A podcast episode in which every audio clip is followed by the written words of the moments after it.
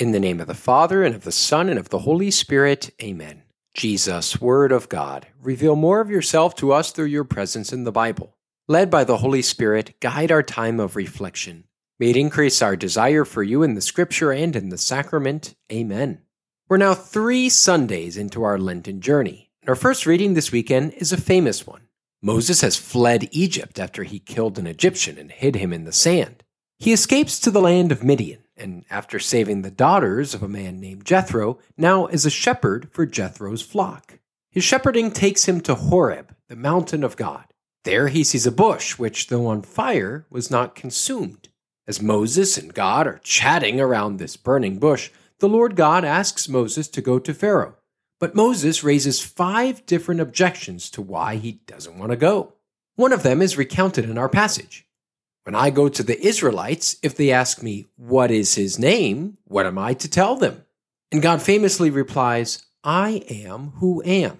Here, there have been countless attempts to get at the root of just what this means. It's the sacred name as God reveals himself. And some translations include, I will be who I will be. I am who am. I am being that I am being. I am the ising one, and even the one who always is. Ultimately, though, none of these are satisfactory in capturing the entire concept, and perhaps that's the whole point. God, the origin of being, is mysterious and unable to be fully described in words. We continue talking about Moses in our second reading, a passage from St. Paul's first letter to the Corinthians.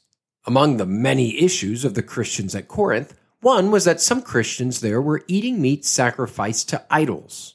According to their thought process, now that they've been baptized as Christians, they're in a state of sort of spiritual immunity, whereby participating in pagan worship and even eating meat sacrificed to pagan gods would not actually impact them in any way.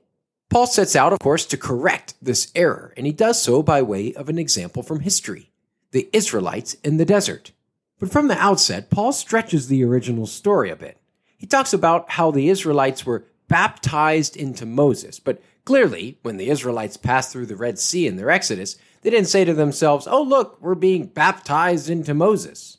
But the word baptism, in the time of Paul, meant to submerge or plunge. Therefore, he's saying that the Israelites were, in a sense, submerged into the life of Moses and united to him as the one who brought them forth into a new way of life, just as Jesus has done for the Christians in Corinth. And what's more, Paul says that not only did these Israelites experience a baptism of sorts, but also they ate spiritual food, the manna, and drank spiritual drink from the rock, just as the Christians in Corinth would be receiving spiritual food and drink in their weekly gatherings of the Eucharist. Paul says that even though all this had taken place for the Israelites, God still became displeased with their actions. Now, what's his point? He wants the Corinthians to consider the example of the Israelites in the desert as just that, an example, so that we might not desire evil things as they did.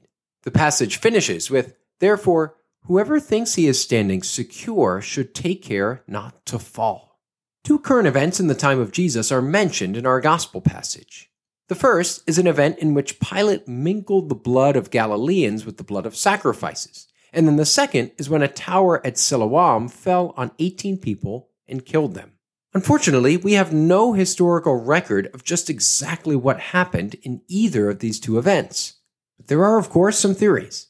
For the first, the mingling of the blood, Pilate's brutality to Galileans is well documented. So it could be that some Galileans were causing a bit of a ruckus during the time of one of the Jewish feasts, and so Pilate had them executed at or near the temple as they were offering sacrifice. And thus their blood was mingled with the blood of the sacrifices. Yet we have an even more limited understanding of the second current event mentioned, the falling of the tower at Siloam. Some theorize that an aqueduct may have collapsed during construction, but more likely there was a tower in the old wall in Jerusalem that just suddenly collapsed for unknown reasons. But the important context in both of these stories is that at the time of Jesus, a widespread belief was that disaster and misfortune were a direct result of sin. Therefore, if someone died because, let's say, a tower fell on him or her, people believed that it had to be because either that person sinned or someone in the family sinned. Jesus questions this logic by asking, first, do you think that because these Galileans suffered in this way, they were greater sinners than all other Galileans?